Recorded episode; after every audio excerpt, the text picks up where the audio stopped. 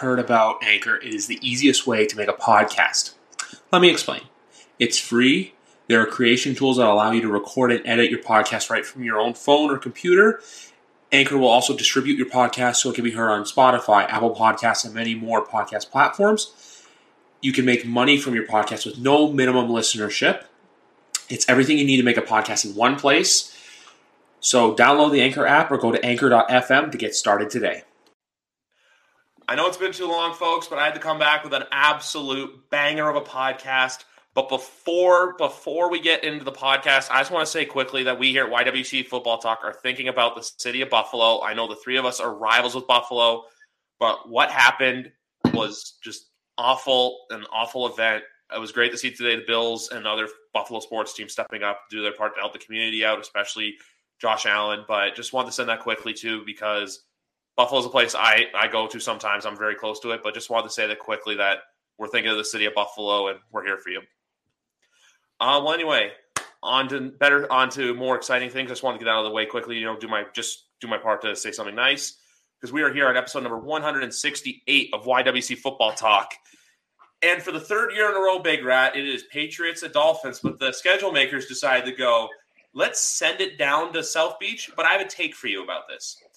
I would rather see the Patriots go there when it's boiling hot than have to go there, you know, when their bodies are acclimated to the New England winter, then go down south. Because the last three times they've gone down south in December, obviously, look, you the Miracle in Miami, mm-hmm. the Tua game in 2015, and then last year where the wheels kind of fell off for the Patriots in that Week 18 game. So that's just a take I have, but week one, at least this time, you guys don't open week. As soon as I saw week two, Buffalo, Tennessee, Monday Night Football, my first thoughts were Big Rat must be thrilled he doesn't have to face Josh Allen week two. And I, I, was very thrilled. And you can go back even further with the Patriots thing. In 2015, when they played in the last week of the season and the Dolphins beat them to cost the Patriots the one seed, the year that the yeah, 2018. Won. Yeah. Oh, no, 2015. 2015. That's right. 2015. And then there was also 2017, they played on Monday Night Football. It didn't end up affecting their seeding, but that was also in December. Dolphins also won that game. Oh yes, the Xavier. I remember there was a crazy Xavier, Howard, Howard pick. yes, game. yes, on Brady. Yeah, like that was yeah. So this I, and the last time the Patriots did beat the Dolphins was the 43 to zero ass kicking in 2019, which was in September. Yeah. So yeah, I agree with you on that. And also, not only am I happy I don't have to face Josh Allen week two, I face Josh Allen week three, and they'll be on a short week because they're playing on Monday Night Football the week prior. And the Dolphins need every piece of help they can get to win that game because that game is their season. And then week two, they're facing Baltimore. Oh, so yeah. Oh shit, that's right. So yeah, literally, I just realized this now. Week Baltimore literally goes in a triangle here. It goes Danny, you, me. That's literally Baltimore. Yeah. Baltimore's first four games are all AFC East. It's it's just as weird as the Patriots playing four primetime games in a row. Yeah, yeah. It's very very odd. Very very very very strange to say the least. Yeah. Uh, what we gonna oh, be fun. No, it's, it's gonna be fun. September, the primetime schedule for September is loaded. Like Rams is as good of an opening game as we've ever had. Like really, like it's that good. And just like all those primetime games, those first few weeks are going to be great. Like really, really exciting. Like, Including the return of Danny Dimes in primetime, but obviously, only sadly, only one of the year unless we want to record at 9.30 in the morning in London, England, from London, do England. a London podcast instead early in the day. But uh, we also, we also like normally the Monday night game is something kind of stale. Like in week one, it's normally something with the Raiders and Broncos, some shit like that. Last yeah. year it was kind of cool with, with Baltimore, but normally it's a boring Raiders, game, Broncos, Chargers game. This year, and this year now, you get Broncos and Seahawks right away, week one. That's pretty cool. Yep. And to get the third guest of the podcast in here, Danny, uh, we're just honestly, this is like the this is the best time of year for what ifs, but it's also like the brunt of the off season. Obviously, look, there's OTAs, which the only people who truly follow OTAs, I feel like, are like the football sickos like us who just like kind of love this stuff. You want to see what your teams are doing. It's the year of it's a time of year where is Danny Dimes finally going to break out Is they show him throwing in uh, just mesh jerseys and shorts and helmets. It's that time of year where everyone has like that still that little glimmer of hope, but you slowly start to realize where your team's at. And I feel like out of all our teams here, obviously, look, Patriots draft, that episode still is coming, folks. Life's got in the way. We'll talk about the Dolphins draft in a little bit. But Danny's team had a hell of a first round this year.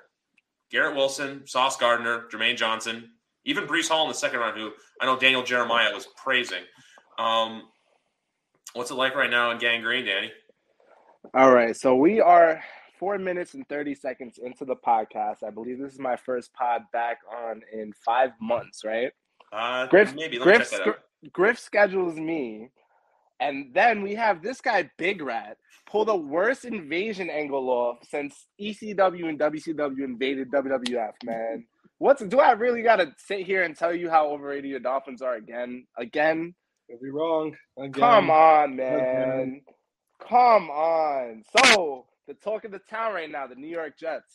Yeah. The, the glimmer is there, the hope is there. We're we're up. We haven't been this up since maybe 2015. And I know everyone says Jet fans always are delusional and they always find a way to, you know, give themselves false realities. I'm telling you right now, this is this is gonna be I'm not making a crazy prediction here and saying, you know, they're gonna do what the Bengals did. But this is the year you finally see the Jets start to get their shit together and turn it around and they'll be considered serious threats for for playoffs next year. So what was the original question, bro? What was your thoughts on the draft and everything like that? What was Just- my thoughts on the draft? Yeah, let's Okay, get let, so like who got the my- sauce? Who's got the my- sauce? my game plan going into the draft, I loved Kayvon Thibodeaux. That was my guy. That was the guy I wanted. But if you would have told me that we'd walk out with Sauce Gardner, Jermaine Johnson, who I did like as well, you know, I, I was totally cool with him at 10. But the problem we had walking into the draft is we weren't going to be able to go pass rusher, corner, and wide receiver. The guy, the genie, Joe Douglas, probably going to win Executive of the Year this year, by the way, finds a way to hop back up into the first round, grab a top 10 talent on their board. I don't know why he fell. It happens every year. A stud falls every year. Look at Jeremiah Wilsu uh, Kamara last year. Yeah. Fell into the second round, was still a stud, was still the player that came, um, that was hyped up to be. So Jermaine Johnson falls to us at 23. Get him. Sauce Gardner, best corner on the board, in my opinion, and a lot of people's opinions. I mean, Stingley, the hype was there. We all know the story about Stingley. Can't stay healthy, you know, and injured injured in college is going to be injured in the pros. And uh, you know, Garrett Wilson, who you know, I, I I wanted Jermaine. I mean, not Jermaine. I wanted um. Oh my God, slipping. London. No, I didn't. I didn't want London. I wanted um. Olave? Olo- No, Jameson no, Williams? no, no, Jalen Burks? Jameson Williams. Yes, Jameson Williams. You went on Um, I Burks thi- for I- months. I think I think he'll be uh I think he'll he'll end up being the best receiver in the draft, but I do understand our logic that we need something right now. We can't really wait on him to rehab and, and get healthy and lose that training camp. So, you know, Garrett Wilson is, you know, a lot of people's number one receiver. He wasn't mine, but he fits the system. He definitely fits the system. So, you know, I, you guys all know me who follow me. I was so pressed for Deebo Samuel. I wanted that trade to get done didn't pull the trigger. It is what it is. Next year is the year where Corey Davis gets cut and we bring in that bona fide superstar number one uh, receiver. So I'm okay with that. Uh, and I realize that's the plan because some people over here have to fucking steal trades and steal our players um, when a deal is already fucking made. But it's all right, you know. At least they don't have the have a good- quarterback. They, at least they don't have the quarterback to get him the ball and actually fully utilize him. So I'm okay with it. What? See, this is this is okay. All the shit talking. Never forget this. Yes, I, don't get me wrong. I take my shots at Danny too. I will forever remind him that I told him for weeks that the Jets were going to beat the Browns in that 2020 game, and he just Oh kept yes. denying it. Kept denying it. He, he blames the receivers getting hurt. Yes, Jarvis Landry, Rashard Higgins, and Wasn't Donovan. it COVID though? It was COVID, yes, but like that team utilizes their tight ends and their running backs in the passing game more than any team in the league. And Kareem Hunt and Njoku and Austin Hooper and all those guys were healthy. Like so, it was a bad argument. But in any event, But in any event, thank Nope. God they did. In hindsight, thank God they lost that game. and notice, notice on this podcast, I always give him credit where it deserves. I messaged him the night of the draft, and I said, "You guys killed it." I did that. He never does any of that shit to me.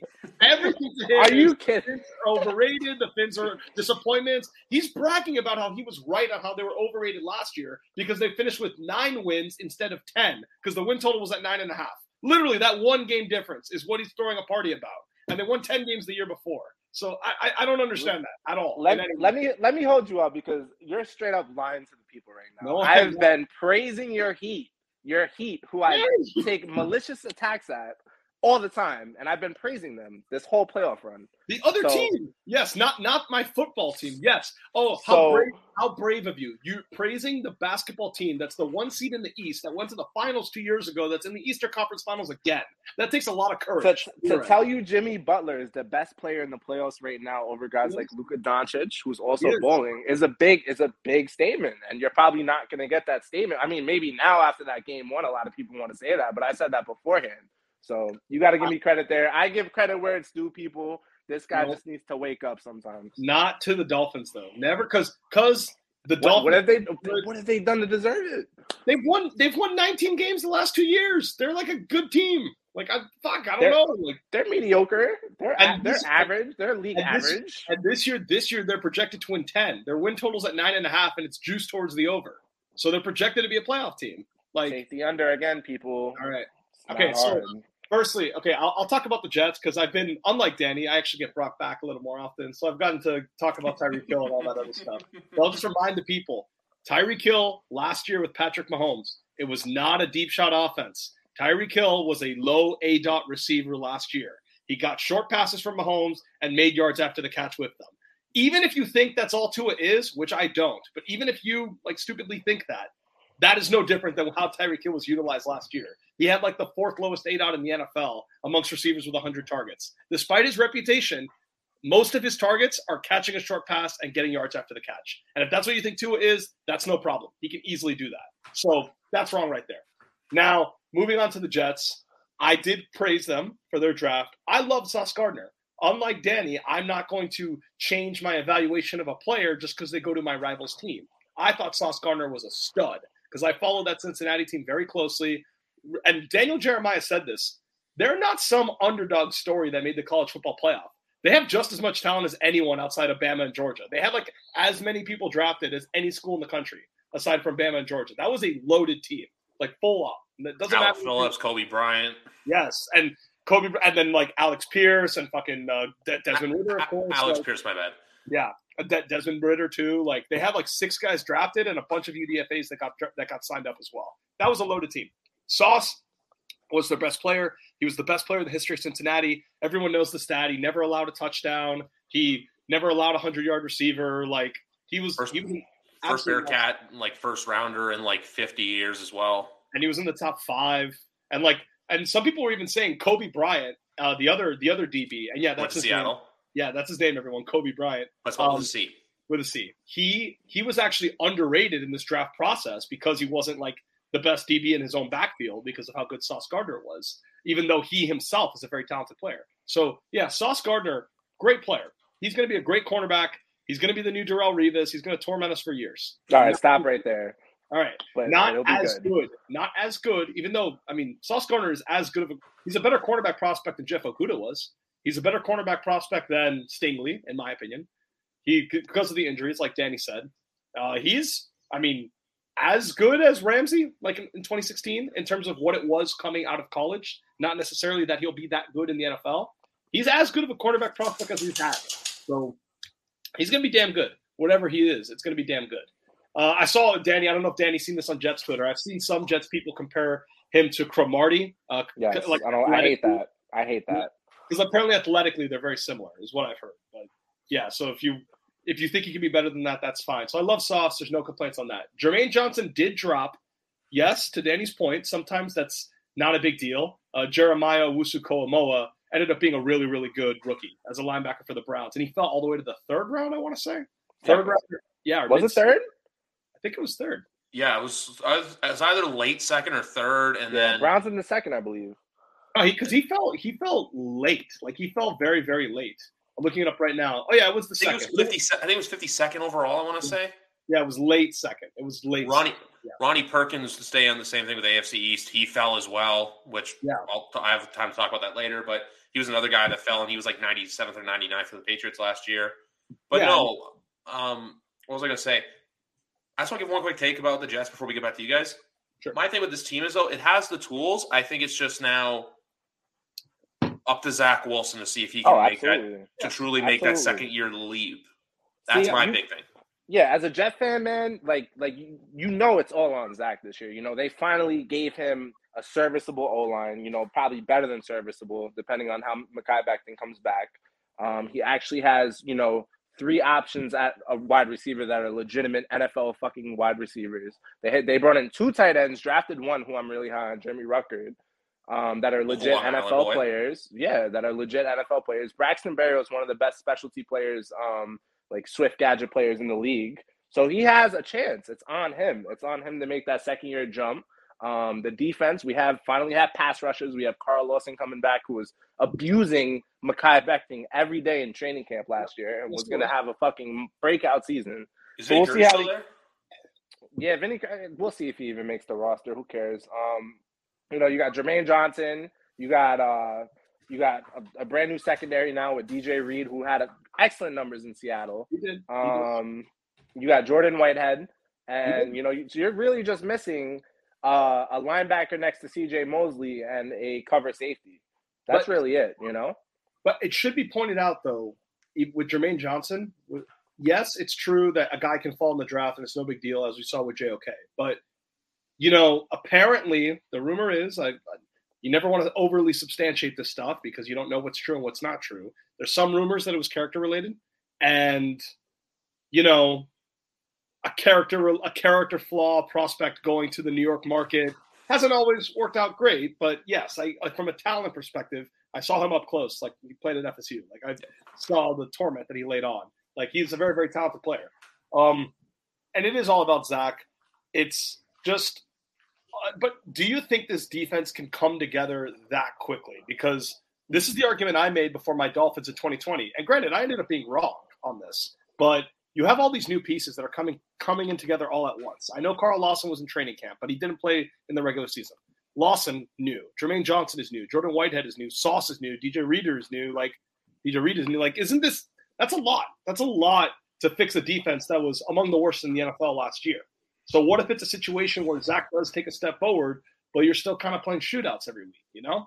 And that's how you end up winning six, seven games. Yeah, and we'll absolutely take a season like that. See, the thing is, we also didn't catch any breaks from the NFL's uh, schedule makers. You know that, that their first was it eight games are brutal, yeah. brutal. It softens up at the end, but you know to open up in Baltimore or against Baltimore, that's probably the worst matchup all season. You know we we might get blown the fuck out in that game. So all NFC, um, all NFC AFC North open. If there, yeah, the whole NFC AFC North uh, for the first four weeks. So I mean, if there is a time to get your ass beat and learn. I guess it is against these teams. But at the same time, we had the youngest defense last year that also got significant reps. So these young guys that have to play meaningful snaps have that NFL experience now. They're not, you know, they're not going to be forced in day one and have to learn on the job. Like they kind of know the defense already. Um, it's going to be a struggle. It'll probably be a little bit of a struggle, but like Bigger I said, if, if it's a shootout every week, I'm fine with that. I, I'm way okay with that. I'd rather have the offense be great and the defense suck for a little bit than the other way around. Big 12 football coming to MetLife Stadium. Um, I'm looking at the schedule here, and there's one key thing that I really point out where I'm really interested to see how they do, and that's their late October to mid November, where it literally goes Patriots, Bills, bye week, Patriots. Because we obviously know the Jets, if you want to improve, I don't think you can go 0 6 in division. I think even I know this is going to sound bad. I don't know how Dan's going to take this. If they can go two and four or three and three, you know, win a couple of those division divisional games, whether it be hey, split against the Patriots, help even maybe get lucky and beat the Bills. Because remember, the Bills lost to Jacksonville last year, who I still think are a worse team than the Jets this year, or even split against Miami. If you could split against one of those three teams, that's an improvement for me for the Jets. You just cannot afford to go 0 6 or 1 5 against your own division. Yeah, absolutely. I, I, would never be offended about your statement, bro. We've been 0 and 12 against the AFC East, I think, the past two years. But I'm I'm I'm 100 percent expecting to split with the Dolphins and to, to split with the Patriots. 100 percent. I think the Patriots got worse, and I think, like I said, the Dolphins overrated. Give me the uh, ADAT stats on uh, on Tyreek all you want. Obviously, they were they weren't playing. They were scared of him going deep on them, so they were going to give up the underneath. That's why his numbers look like that. So should have uh, gone adjust, one and adjust. Go ahead. Should have gone one and eleven, but Joe Flacco shit the bed in the fourth quarter of that Monday night game. So uh, clearly, as everyone has heard, Big Rat is in for a rude awakening on Tyreek Hill this year. But just putting problem, it out there. But the problem is, this is the big problem. Everyone says this. I've seen this too. okay, well, we don't trust Tua to beat us deep, so we're just going to play single coverage and like dare him to hit Tyreek Hill over the top. You have Jaylen Waddle on the other side. That's the problem. You have two guys who scare you like that. You have no choice but to give up that stuff because there's too many different ways that you can lose like that. Like that's why the combination is so deadly.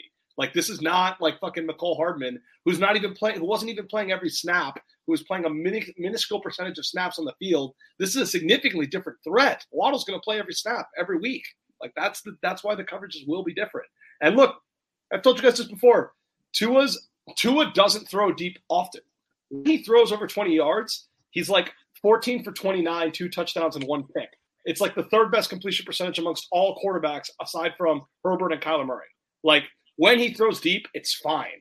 They just don't do it often. But when it happens, he's not throwing seven picks every time it happens. That's the big misunderstanding with his deep percentage. I would love to see those numbers off a non-play action. It's fine.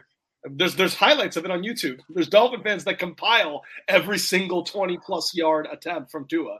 Like I you, mean, most people only- think, most people think his interceptions come from throwing down the field because they cite that stat.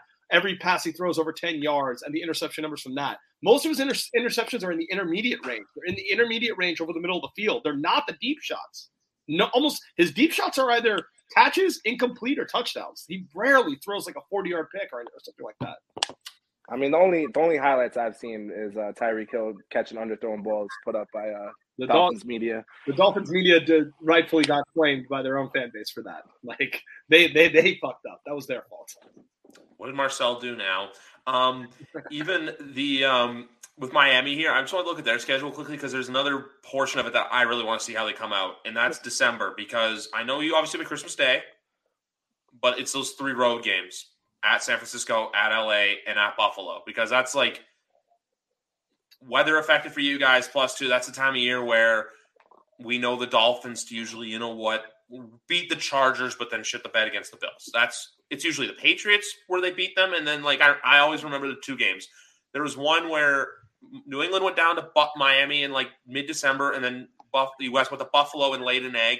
And then obviously there was the Miracle Miami game. Next week, keep your season alive. Dalvin Cook whoop your ass. Yep. So those are what I. That's just when I'm just looking at the Miami schedule right there, and then the Week Four game against the Cincinnati Bengals because I know Danny's saying that this year New England's going to be a disappointment. I want to ask you guys something though, and I want you to see how I feel. Do you think the Cincinnati Bengals could potentially be a team where if they don't live up to expectations, it could be a disappointment? Like, do you think it's a do you think they're at a Super Bowl or bust kind of season, or do you think if it's like they win a wild card, it's going to be disappointing considering how well they were last year? It's definitely not Super Bowl or bust because this is very hard to get back to the Super Bowl back to back years, and they did it super prematurely, by the way. So Yeah, they're gonna, of course, have un- unfair expectations on them. Even Joe Burrow, you know, I was just listening to the full uh, full send podcast that he was just on today, and he was even surprised that the team he had he did not believe the team was going to be a Super Bowl team. So, I mean, I think a playoff season is successful for them. They can't miss the playoffs, though, in my opinion.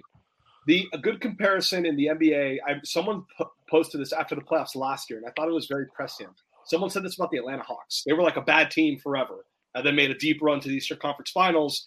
They were they're tied two two in the series with Milwaukee, and then Giannis gets hurt.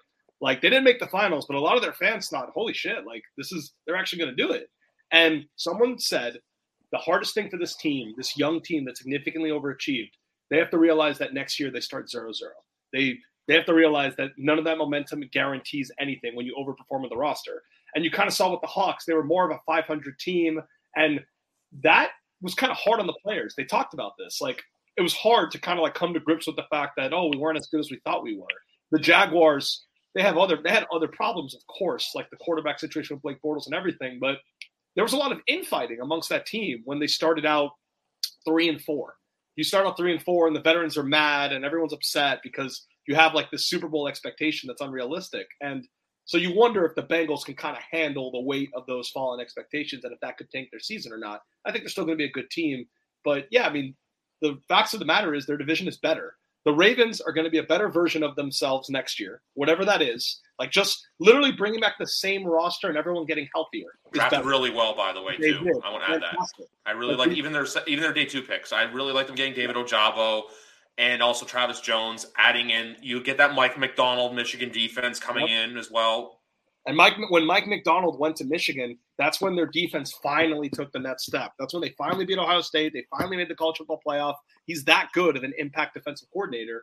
And you kind of saw with Wink Martindale, even though I think he'll do a good job with the Giants, I kind of know this with Brian Flores too, and I know this with Manny Diaz at Miami. These defensive coaches that just call blitzes nonstop, it destroys bad quarterbacks. Bad quarterbacks have no chance. Like that's why Danny's Jets would always get their asses kicked by B-Flow, like always, just because it was just boom, send the house, send the house. And even though his Jets played very well in that second game in the first half, in that fourth quarter, in that December game, you kind of saw their offense just kind of fell apart because the blitz protection, they just could not keep up with it.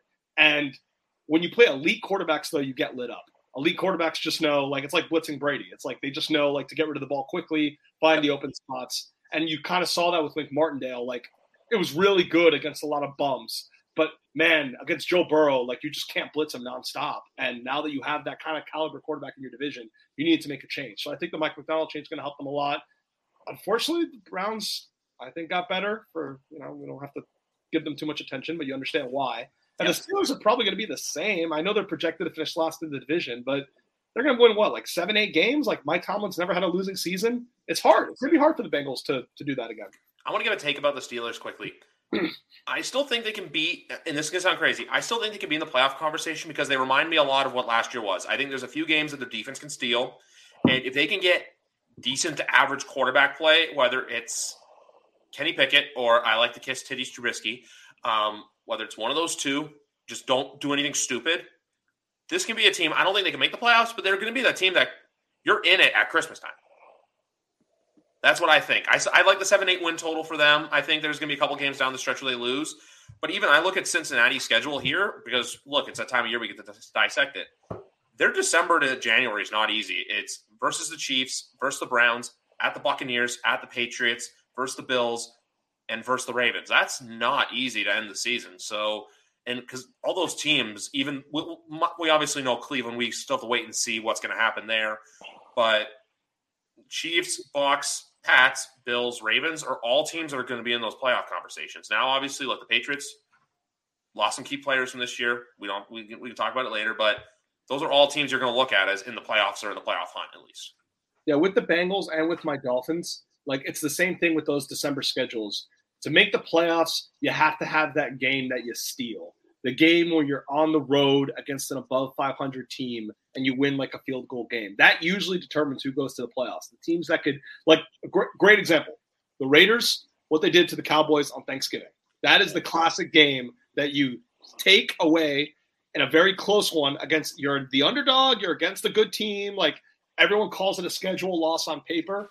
That's the game that you yeah. steal. That is the difference between going nine and eight and making the playoffs. So, like something like that is something that the Bengals and the Dolphins also are going to have to do. The Dolph- Dolphin fans are just hoping that it's that San Francisco game, hoping that either either they still have Jimmy or Trey Lance maybe struggles his first year as a starter, and obviously the Mike McDaniel intel because he also has. It's not just McDaniel; they have a few coaches from that coaching staff too, with Wes Welker and Jon Embree, et cetera. They're they're kind of hoping that that can kind of give them an advantage on the road game, you know. So something like that is the game you have to steal. It's like the Patriots last year in that Monday Night Football game that a lot of people hated where McAvoy yeah, threw three passes, but it's the same thing where, look, you go into someone's building, you steal a game. Like, even, hell, look at last year in that Sunday Night Football game when the Bucks went in, the Saints went into the Buccaneers, won 9 nothing. Obviously, yep. look, they lost to Miami the next week. We know all about that. But games like that, every team needs. You need that win where it's like you weren't supposed to do that. Even with New England last year, I can think of other games like – the whomping they laid on Cleveland, 45 unanswered points. Like there's, I completely agree with that take where it's like, look, if you want to win, like even too for, um, I want to pull up the Jet schedule here just for Danny so we can get him back in the comments conversation. But, uh, and also, I'm going to say this whoever decided to put Jets and Jags week 16 on Thursday Night Football, do that in September or October. Don't do that around Christmas time. I don't um, get it okay, Jesus Christ, the Jets like have a very easy end of the season, like Lions, Jags, and Seahawks or three other. And that's what I'm saying. If you could, if you could steal, you know, one of those first, couple of those first eight games, you know, and you, you go into your bye, you know, sitting with like two or three wins, you know, you you could you can potentially still be in that picture, man. You know, you could easily make up ground on some like the Lions, the you know, some of these these weaker teams. So I mean, like I said, I'm thrilled with a with an eight win season. That's fine with me. You know, I'm not expecting playoffs this year, but we'll see, man. And like to, to Danny's point, because I think Danny told this to me over Twitter that like he's gonna he thinks the Dolphins are gonna start like one and three or zero oh and four because they go home to Patriots at Baltimore, home to Bills, at Bengals on a short week. Look, at Bengals on Thursday Night Football, that's a loss. Like the road Thursday night game is a nightmare for any team. The Dolphins routinely get destroyed in that spot. They don't just lose, they lose big.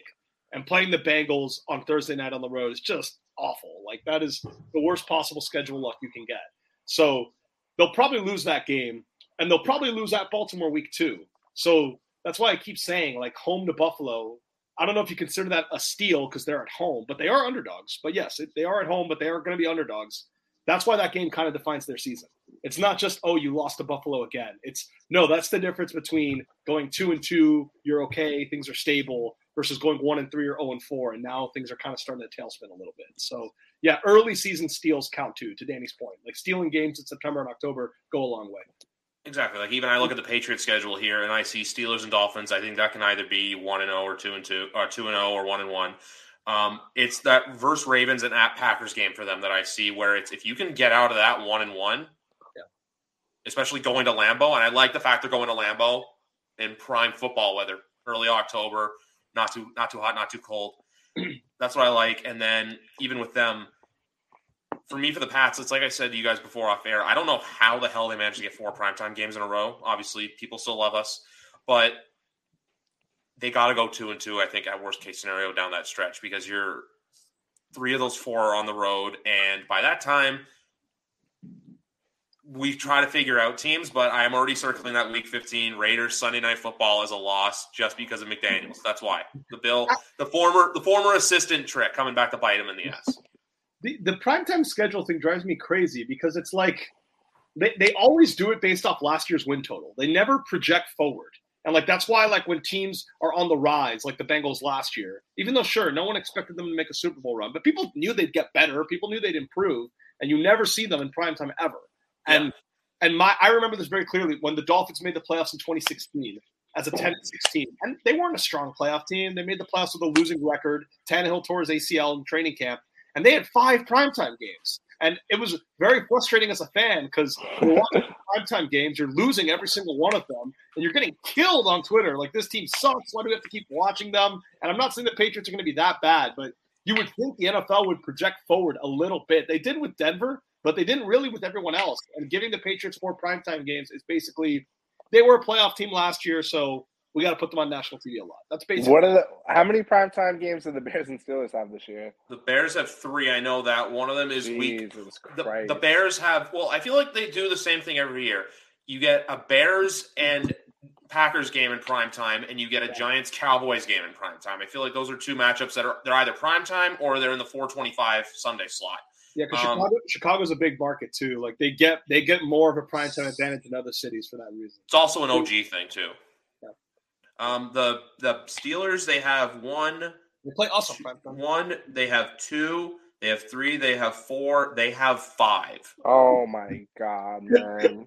so stupid. It, one of them. The, jo- the, jokes write themselves. One of them is on Christmas Eve against the Raiders, but there's a cool story behind it because it'll be the 50th anniversary a day later from the Immaculate Reception oh, game. Cool. So it's kind of cool, but like hmm.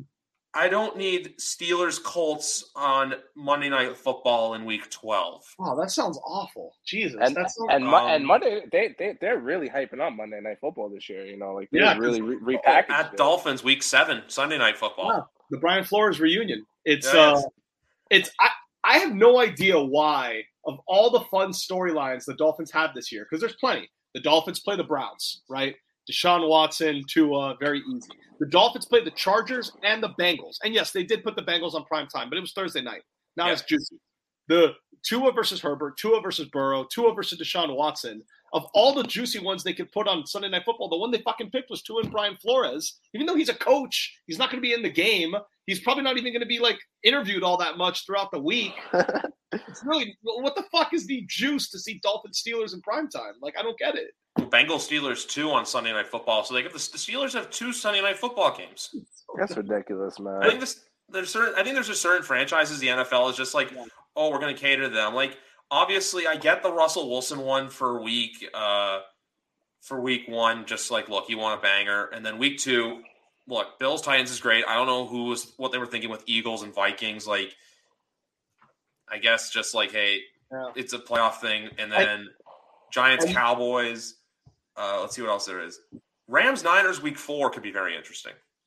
And can we can we talk about Thanksgiving? Because me and you are on this every year, and I was so upset because the I think everyone knows the story of the fake Twitter account that was doing schedule leaks. Yep. Um, was that was not real, but he got thousand just and the day of, he's just like "fuck you all." I was just trolling the entire time.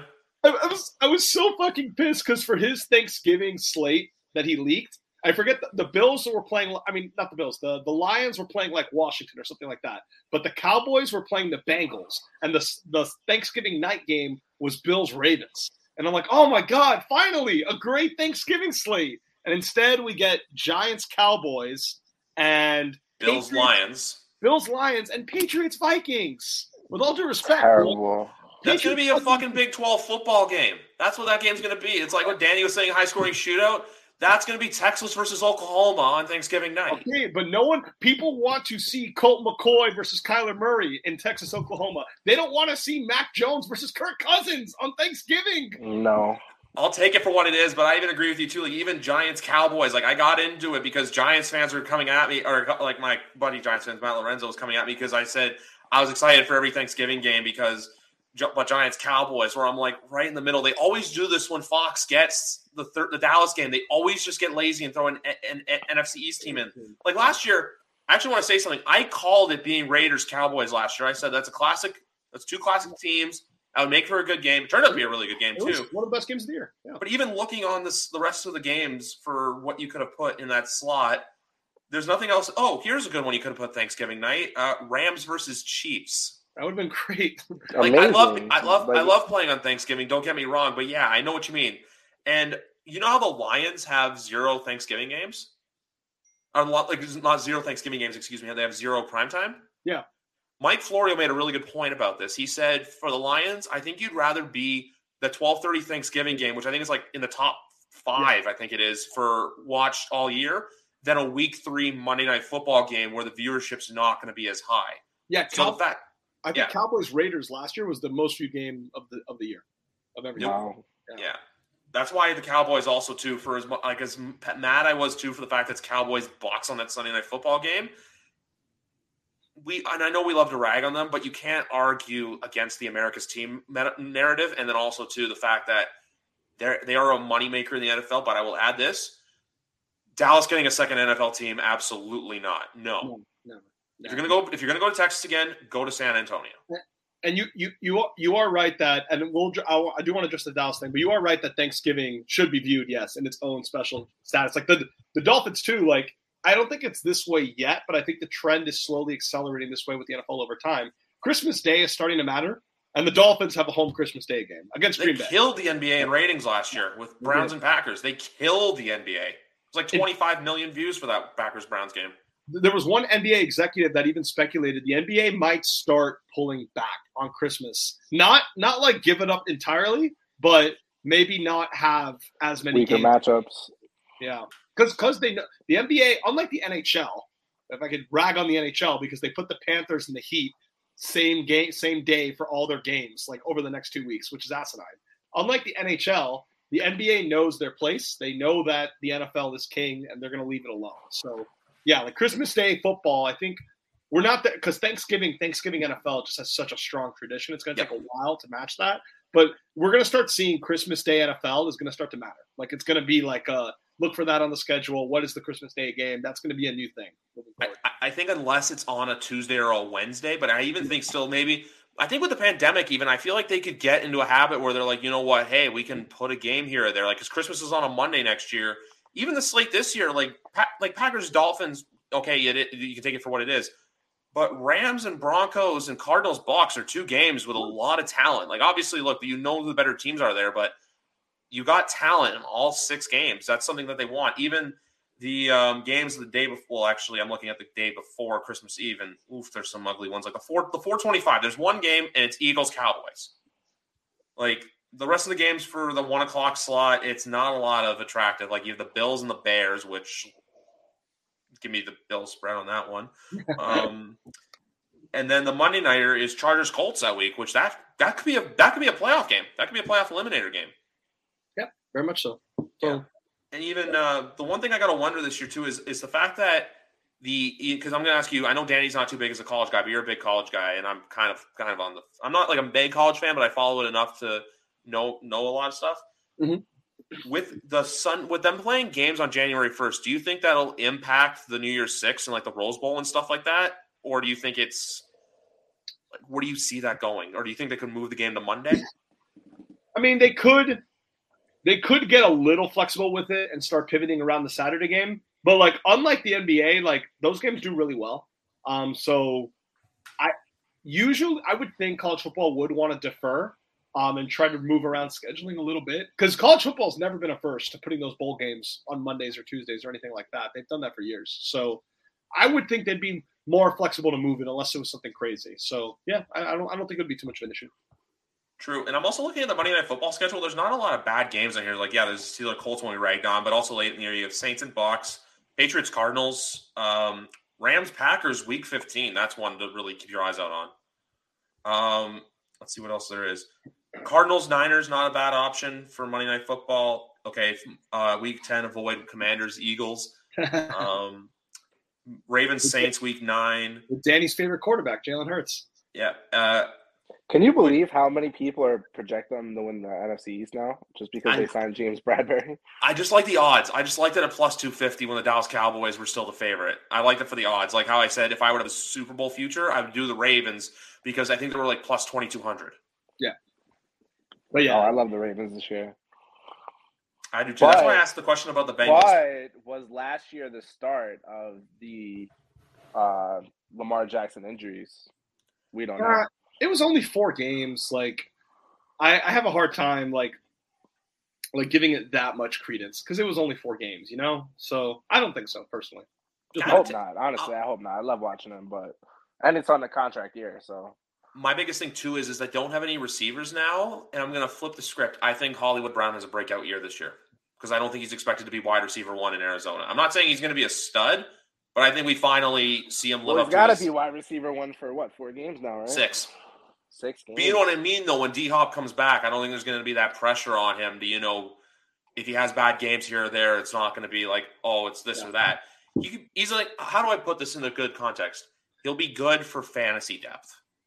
He will, and he'll probably, you know, he can he can easily approach a thousand yards. And as people have pointed out, D Hop. It's one thing I've learned, like in fantasy football, the last few years. Like guys that guys that are hurt coming into the season, or guys that are suspended to start the season, those are usually stayaways because oh, 100%. there's something about like you miss four games. Like if you're hurt to come into the season, you're usually never right. And like, you know, like we saw with Michael Thomas last year, it's like there are probably plenty of people who burn mid round picks on him thinking, oh, he'll be back by week eight or something like that. and just never comes back. So guys who are suspended, you're four games out of shape. You know, you're not in NFL shape. You can do some conditioning on the side, but you're less integrated with the playbook and I thought this was very randomly, Griff. I watched Cam Newton do an interview with I Am Athlete, and he mentioned how, like in football, and it's not just a Patriots thing. Like as the regular season is progressing, you're adding, you're adding stuff. Like you're learning from previous weeks. You know, you're building around. And Cam was saying like that those two weeks he missed for COVID or whatever, he felt like behind in class. Like he felt like, oh man, like we made all these changes that I wasn't here for. That like now I'm trying to process them. So even if Hopkins like participates in training camp, being gone for six weeks, there's changes to the offense, there's changing to the personnel. You might be playing with different receivers and different checks and all that stuff. So, yeah, like it makes it harder to come back and make an immediate impact. So even though he'll be back, it's only a suspension. It could be a trap. And so if he struggles, then yeah, Hollywood's gonna gonna feast. You're right. Yep. That that week one for Arizona this year is in such a weird position though as a whole. I have a yeah. soft spot for them but the Kyler Murray extension, but then also giving Steve Keim and Kliff Kingsbury, I think, unwarranted extensions. I don't know if you guys have listened to this, but I had the uh, from Locked On Cardinals, uh, Alex Clancy on here, and he really put it into good terms of like where the team is right now. And everything like that. So I feel like for them, they're in a big make or break year. This is a big, big, big, big, big make or break year, especially for Kyler Murray. But I feel like he he'll have a contract by camp. I hope so because I'm very scared of him going to the Dolphins. No, shut up. Like Very. oh He'll my play baseball before he does that. the look, I just Kyler. Look, I've never. I'm a Kyler fan. I've always think people kind of overrated him a little bit. I never thought he was a top five guy. I always thought he was more of a fringe top ten guy. Like I think he's closer to, you know, some of that bottom of the top ten, start of the next list kind of guys, like the Tannehill Cousins, those guys. Better, better than those guys. Better than those guys. But I think he's closer to them than he is to Mahomes, Rodgers, Brady. I think he's closer to that second group that I just mentioned. Um, so I I think that they need to give him an extension because if they don't, like, look, they're obviously no matter what I think about him, it's it's really hard to do better. So that's reason number one to do it. And secondly, it's just it's just going to be a nightmare all year long. Like it's going to be a constant stressor because the Lamar thing is different. By all accounts, the Ravens want to pay Lamar. Lamar like just doesn't care. He wants to. I think he wants to get to the fifth year option. He wants to get to the franchise tag, and then he wants another contract on top of that, going the Kirk Cousins route, where you get like as much money as possible. And don't have an uh, agent banging on the door for looking for one. yeah, He's playing on his option this year, right? yeah, but he, the ru- yeah the rumor is he's on his option, but he wants to tag, and then he wants to get tagged again, and then he wants to get like you know the five year guarantee. He is playing with fire, man. The way he, He plays. He also He doesn't is- have an agent. If we're talking yeah, about Lamar, I- Lamar that- does not have an agent. Just, Yeah. That is just a terrible way to approach it, man. Eric DeCosta said that at, he said after the draft, "We're ready for this whenever." Like, like he just has to give us a call. Like it's it's all on his side of the of the court. Um, but the problem is their win percentage when Lamar plays versus when he doesn't over the last ten years is astronomical. Like they are basically we don't view them this way since the 2012 Super Bowl. They are basically an average franchise when Lamar Jackson Yeah. is not their starting quarterback. Like that's what it's been for most of their time. So it's really hard to walk away from that, even though he has an injury history and all that stuff. Like it's really hard to walk away from that. But yeah, the, I think they have to get it to Kyler because Kyler's not handling it the same way Lamar is. There will be fights. There will be agent messaging. There will be animosity. It won't be the My same. followings on social media. Yeah, you don't want that. You don't want to deal with that. Um, one thing I want to ask both of you: if you had to pick a team from last year that won a division that's going to take a step back, who would it be and why? And I'm going to go first, and I'm going to say the Tennessee Titans. Good pick. I, I'm sorry, Treylon Burks is a great receiver, but Well, you're not replacing AJ Brown. That's my thing. You're not replacing AJ Brown. Well, can I ask? but I'll let Danny go first. Uh, but I just want a clarification. When you say step back, it's obviously the team gets worse, but does it get worse but doesn't win the division? Because the Titans could get worse and still win the division. You know, like well, Yeah. Like they're not going to be. I don't like. If I had to put money on it right now, I'm not going to be coming out here and saying Titans are going to be the number one seed in the AFC again. I don't think that's going to happen. They can still win the division. I still, I, I still think it's a toss up, and I think a lot of it has to do with if a certain wide receiver that this podcast adores takes a step forward. yes, I think that's a big part of that. Okay. Um, which I'll talk to you later. But I just think Tennessee as a whole, I think they're slowly. I think they're. I think.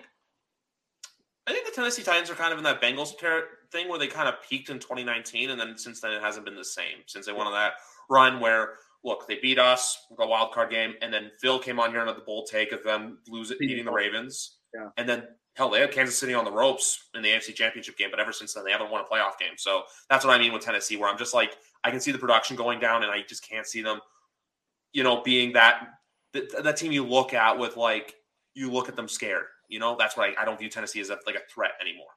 well, I, I Yeah, have- and you gotta you gotta question if Derrick Henry is also breaking down as well. You know, there's a lot of miles on that guy. So you know, if if if he's gone, Tannehill is just gonna look like fucking terrible, man. And you know, he already went for therapy this offseason because of that terrible game against the Raiders. So you know, he lost his, his he lost AJ Brown, he lost Julio, who wasn't great for them. But um, you know, they got Bobby Trees. He'll help them. But yeah, man, that's a great pick. They also uh, one thing I want to say about Tennessee as well is I also remember too there was like sometimes Tannehill looked good, but then there was other times there was like the Patriot game last year where he did not, he wasn't it. I, it should be mentioned um, when AJ Brown came back because everyone focuses on those games where Henry got hurt and Brown got hurt and like Tannehill struggled and then everyone came back and all that stuff. When AJ Brown came back, even when Derrick Henry was still hurt, and that was like first on that San Francisco 49ers Thursday night game, and then the week after uh, when they played us, and then the week Whooped after, you. whooped us, destroyed us, and then when they played the Texans, and yes, it's the Texans when Tannehill had one of the Texans best covered. and yeah, but Tannehill had four touchdowns. Like like Tannehill was playing fine. Like the defense struggled a little more against Houston, but Tannehill played great that game. When AJ Brown was playing, it wasn't as bad. Like that Patriots game was no Henry, no AJ Brown, no Julio. Like that was bottom of the barrel. And yeah, Patriots destroyed him, no doubt about it. 36 to 13, I think the score was. Man, they lost to the Jets without those guys. Well, they Yeah. had Henry, but I mean, the Bengals lost to the Jets too. Like we don't hold it against them. Like and they lost to Mike White. And, well, my pick, I don't know if Danny has one, but my pick is uh, Tampa Bay uh, for two reasons. And yes, I know that's my brand, but I think it makes sense. I think it's either that they don't win the division, or the more likely outcome, they win the division, like you said, possibly with Tennessee, but they're closer to the four seed than they are competing for the one seed. Instead of going 13 and four, they go 10 and seven or 11 and six. Uh, wow. Yeah. I think Godwin's ACL is going to have a huge factor in how they do there. And the fact, too, I know they got Shaq Mason, but you lost Ali Marpet and Alex Cappa. You lost two really good guards. And then losing Suh up the middle on D, Yep. losing Jordan Whitehead, uh, OJ Howard, Gronk, Cameron Brates, your tight end one. Yeah, their their D line for years that was their reputation, right? Their D line is so Head sturdy. coach. and head. Yeah, okay, that, that that's what I was going to bring up. Like, I think Everyone's so happy for him. I'm sorry. I think we all three see the bullshit of how Todd Bowles really is. We see it. I look if we're if we're wrong, we're wrong. But I know Danny agrees with me on this one. Like, I think everyone is just. I don't think enough people are pricing that in. There's too much of this. The Jets are a bad franchise, so you know Todd Bowles is actually a good head coach with no evidence. The evidence that people have is that he was a good defensive coordinator, which does not mean anything. If people are making that argument, make that argument for Dennis Allen too. Like I don't get it. Like it's very, very, very, very weird. There's Look nothing. Vance Joseph. coach. Vance Joseph too, who's killed it as a head coach in Arizona. And when he got rumored to be the head coach of the Dolphins, everyone flamed him for it. But all of a sudden with Todd Bowles, because it's the Jets, because everyone hates Danny's team so much, it's like, oh, he's actually secretly a good coach. We just didn't really truly see it through. Like it's, You brought his conservative play calling up, where he would like just do. Yeah. He would, you know, he he basically reminds me of a head coach of like. Remember the Week 18 Denver KC game when Fangio decided to kick a field goal on fourth down instead of going for it to try to tie the game? It's the same. It's the same sort of. It's the same sort of play calling style where a lot of the times they're like, no, no, no, we'll play it safe. When sometimes if you want to be a successful head coach, I'm sorry, you got to take risks. Like I know we flamed we flamed John Harbaugh for last year what he did in that Steelers game and the Packers game, going for two and losing. But look, it's either like what Danny and I talked about on off air because we both lost money to fucking Steph Curry last Friday night. Where if you hit up, if he had jacked up a three and missed, you can live with it.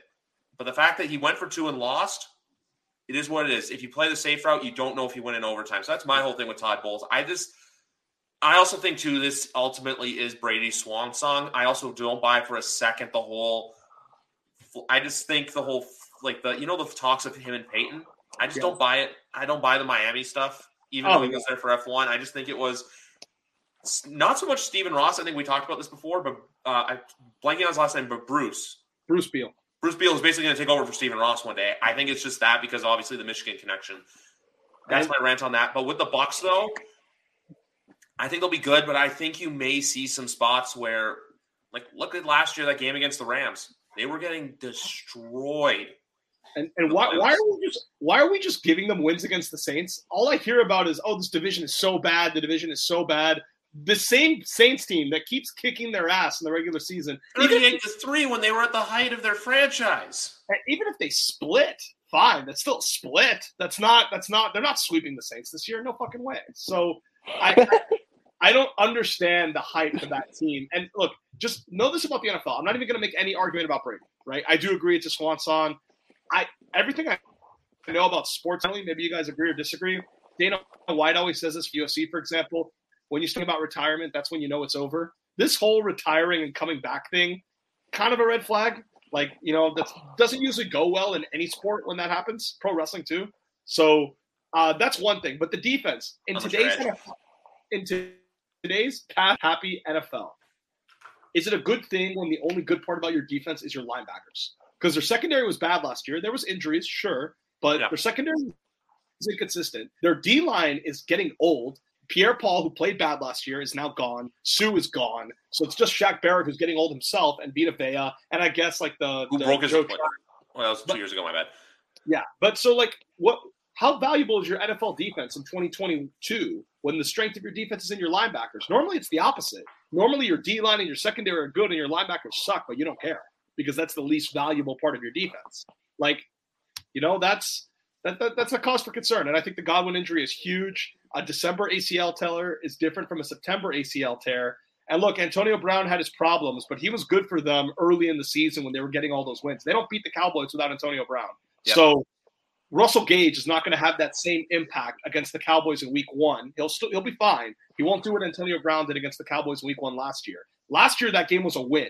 This year the game's in Dallas. If that's a loss, that's how you go from thirteen and four to ten and seven, even if they still win the division. Yeah, and my my my other thing too with the Saints is, and I know you said the Dennis Allen thing earlier. I I called it. or I said this on Twitter a while ago because FanDuel posted odds for comeback player of the year, and my pick right now it was plus eight fifty, but it's Michael Thomas. Like I think he can come back and have a really good year. Um, I think James, if Jameis can be healthy, because even too, I know he tore his ACL, but it was an October ACL tear, which means he'll be good to go for training camp. If their defense can be right and their offense can be, we'll see with Alvin Kamara too with his court case. But I like getting Jarvis. Getting Jarvis was a good move. I think Jarvis was a good move. They have Chris Olave. They have they added Trevor Penning on their offensive line. I do, even though they lost Sean Payton, I still like the Dennis Allen hiring just because it's in house and he like you're keeping it in the family.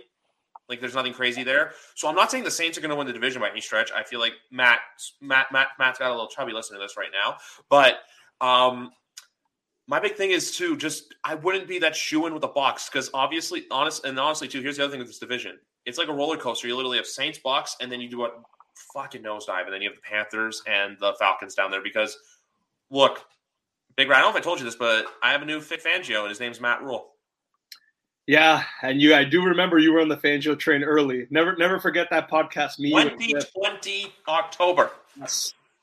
We, Danny, we had a podcast where us three were picking the playoffs last year. We needed one surprise playoff team. I picked the Broncos.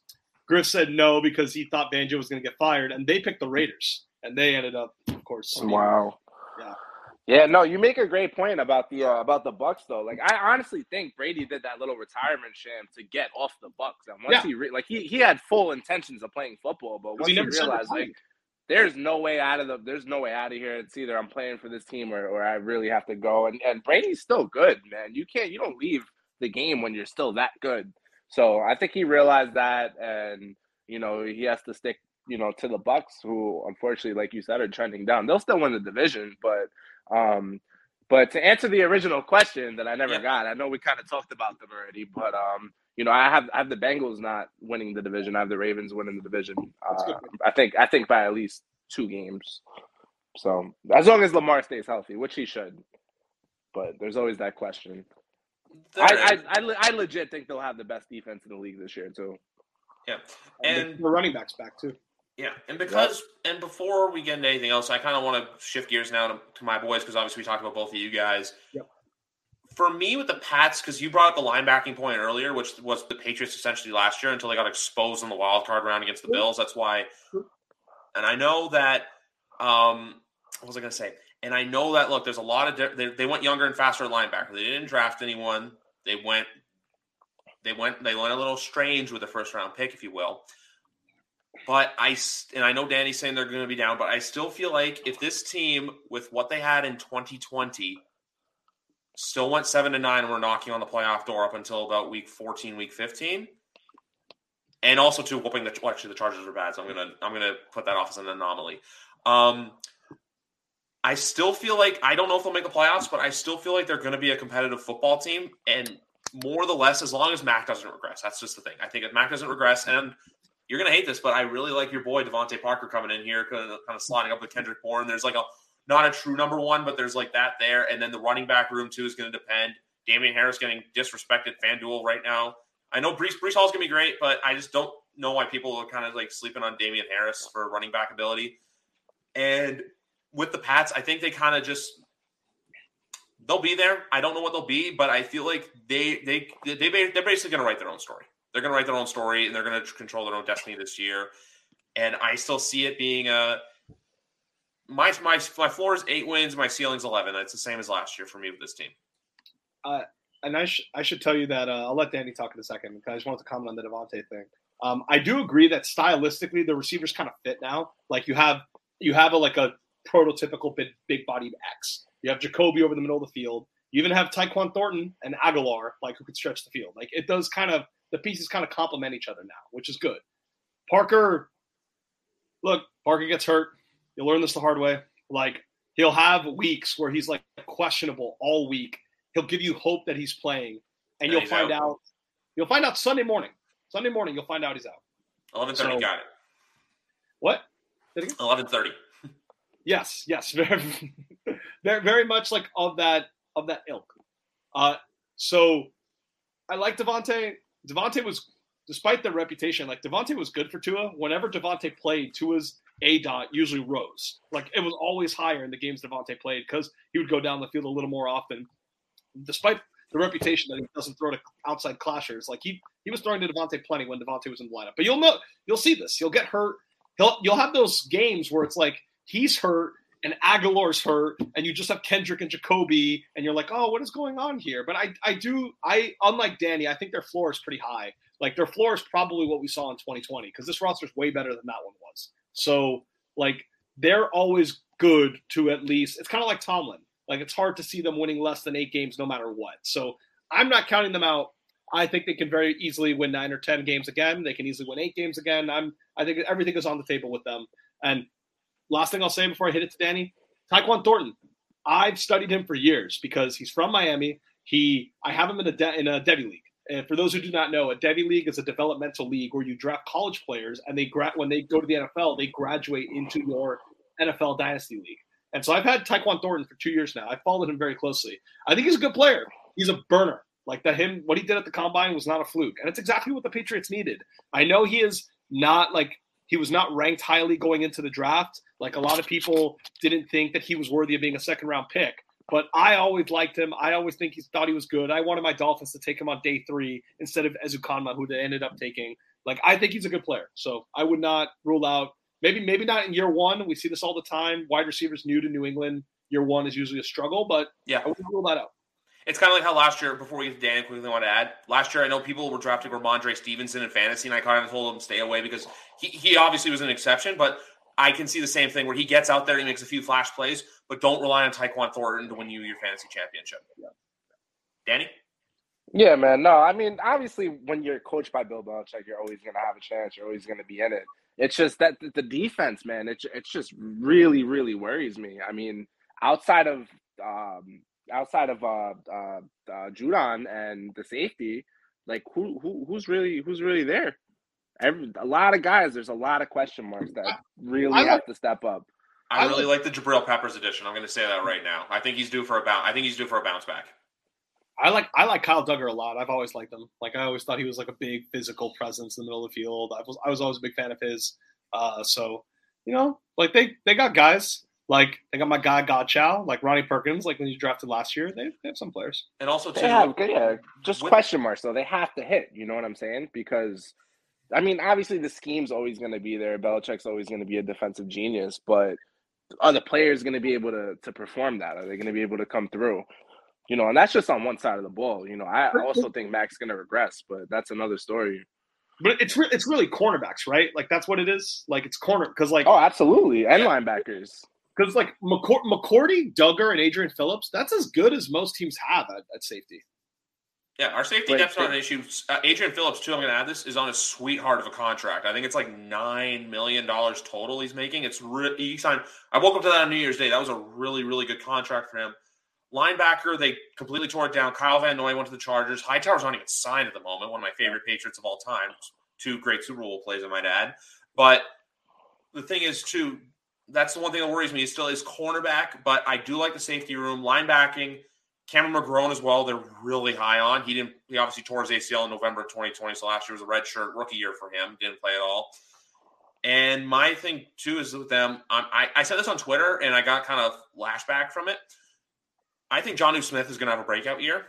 I said explode. Yeah, it was a little out of context, but I can see Jonnu Smith exploding, especially because I think this year I'm not. I can't ever say this again because I don't think we're ever going to see a Gronk and Hernandez connection again. Like the caliber. Don't do it, man. Don't do it. Don't do it. Hey, Hunter, but Hunter, Danny, Hunter Henry had a good year. Like it's not like Hunter Henry was bad. Like Hunter like Henry when Martellus Bennett was on the Patriots is where I was going with. That's fine, but you know, where do you yeah, think I was no, going? I, I thought you were going to say maybe a step below them. No, no, no, no. I look. I rank. I call. I call them the Boston Tea Party. T E. Well, no A. Boston Tea Party, no A. That's always up here. Those two were great. My biggest what if in the NFL is what if Aaron Hernandez didn't up kill the Odin Lloyd and everything like that. He just signed a monster contract. That's my big biggest what if in the NFL for as dark as it is. And I think this year Hunter Henry is Hunter Henry. I think will have a similar year. I just think Jonnu Smith with no fullback, he's going to be a lot more in the passing game than the protection game. And, and the thing is, what are what are they even doing at, at offensive coordinator? Like, what playbook are they, are they, are they playing on right now?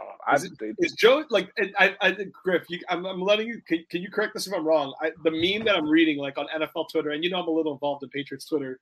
That like that like that like no one knows what coaches are calling plays for either side of the ball, or something along those lines.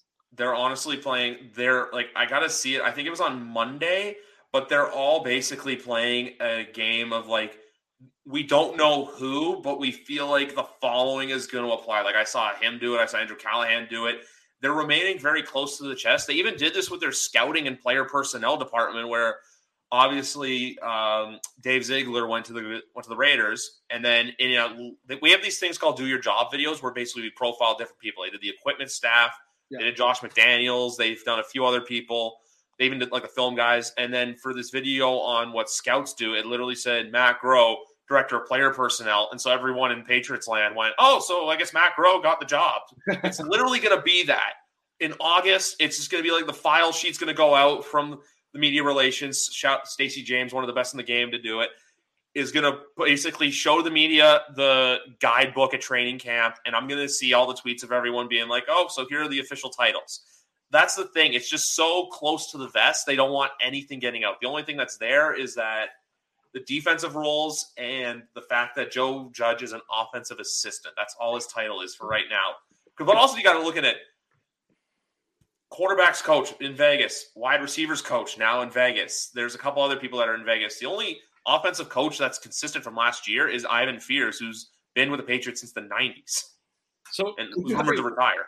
Could I mean, just hire Adam Gase already, man. Come on. Could, could you have a world where Joe Judge and Matt Patricia are the co-offensive coordinators?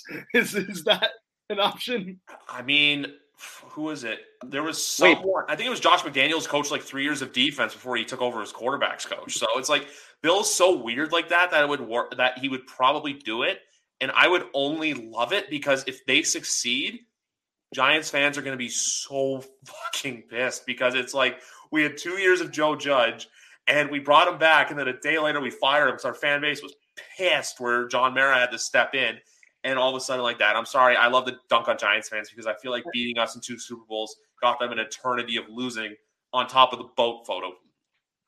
And the de- the de- the defense is at least still like like Jerod Mayo has been coaching the linebackers for years, and Steve Belichick does the secondary. So and then Bill obviously has a big role. So that's that's at least consistent, right? Like that's that's gonna turn around.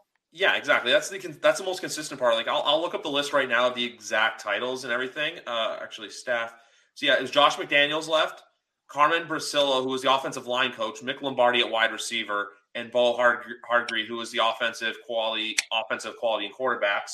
Um, right now, defensive, it is Steve Belichick is outside linebackers and safeties, and Jerod Mayo is inside linebackers. So they just say the positions, but no one's officially the uh, DC. And oh, right here, uh, this may be wrong, but Oh, and Troy Brown's still back, and then uh, Matt Patricia's also doing the offensive line according to this. But this is Wikipedia, and Joe Judge right now is the quarterbacks coach. So we'll see what happens. It is May 18th, but we will find out in probably I don't know eight weeks from now who's officially what. Uh, this is hilarious. Belichick, look, me and Denny stand by everything we said. You know, Belichick floor of eight wins and all that stuff. Just let you know. This reminds me so much of what the Dolphins did last year. It is so similar because it wasn't just everyone knows that we had two offensive coordinators and everyone was joking about it with Eric Studesville and um, uh, George Godsey. And yeah, sure, I was like, look, maybe they do do this in college football. In college football, there's co-OCs all the time. It's not that Yeah. crazy. But in the NFL with the Dolphins, it got even weirder because like right the week before the season started, it was rumored that Charlie Frye, the quarterbacks coach, was also involved in play calling too, and that's when it got out of control. That's when it's like this is an absolute disaster. No one knows what's going on. And thankfully, over the course of the year, it became more. I think over the course of the year, it basically just got narrowed down to Godsey calls the plays, and that's what it was by the end. So, yes, you'll find out eventually. It is funny, and my Dolphins were dunked on for this. So it's only fair to say it sounds kind of stupid, but hopefully it, does. will. It does. It's a bad process, man. it's a bad process. And also, the other thing I will say too, and this got kind of laughed at, but I still remember uh, when we drafted Bailey Zappe, I kind of went, what the fuck? But then I realized, well, for one of two things. One, it started a debate in Boston sports where everyone's saying, oh, do they believe in Mac Jones? Which my majority of NFL Network surely went, they love Mac. Bailey Zappe's there because they knew Jarrett Stidham was not going to work out. Bailey Zappe's the guy you draft for long term. You, you need depth options. Like I even remember I was pumped about getting Brian Hoyer, but I feel like when he retires, Brian Hoyer could easily become the quarterbacks coach or the offensive coordinator of this team. Just he's been there, he's done it. It's he, he owns a house in Mass, and what was the other thing I was going to say? Yeah, this it's a very intriguing spot with the Patriots, but I still look at 23 or 24 because next year, look, and also that's the other thing too with a lot of people. A lot of people in Pat's Twitter are like, oh, why aren't we spending? Why do we lose this? Why do we do that? Look, you don't have magical money come around every year. Next year, however, though, when the cap goes up, the Patriots have Yeah. they have a lot to spend again. So we'll see what happens. But even next year, they can get out of the Nelson Agholor contract, no problem. This is the last year of it. It's just the dead cap hit for it would have been insane this year if they did. And, I, and let's give and I'll give Max some love. I know I, I'm I'm very hard on him on the show, as is Danny, and I think rightfully so, just because from our perspective, that midseason point where the Patriots were like the one seed, Yeah. it felt like people were just getting carried away. And any debate to make him rookie of the year over Ja'Marr Chase, I don't give a fuck how important quarterback is. That would have been horrible, like horrible. And thankfully, by the end, it was obvious. But still, there was that debate midseason. I'm going to cut you off for a second. I homerishly still had him in there until the Chiefs game week 17 when Ja'Marr Chase went sicko mode against Kansas City. 230 And then event and then event after that game, I'm like, yeah, I can't I can't bullshit anymore. It's Chase's award. I, I will say to Mac Jones's credit, like me and Danny have questions about his upside. And some of New England does too. I hear some of that chatter. It's Yeah. very, let me tell you, man, everything that's going on up there is very similar to what I've gone through the past year. Like all of it. The offensive coaches, the questions about the quarterback, it just sounds so similar, the whole script. Even even as similar as cutting Kyle Van Noy. It's like following everything to a T. Um, but the give Mac credit in the sense of he is at worst a high floor quarterback. So he's not going to be the kind of guy that's going to have more interceptions than touchdowns and lead you to a five win season. Like he's always going to be at least solid.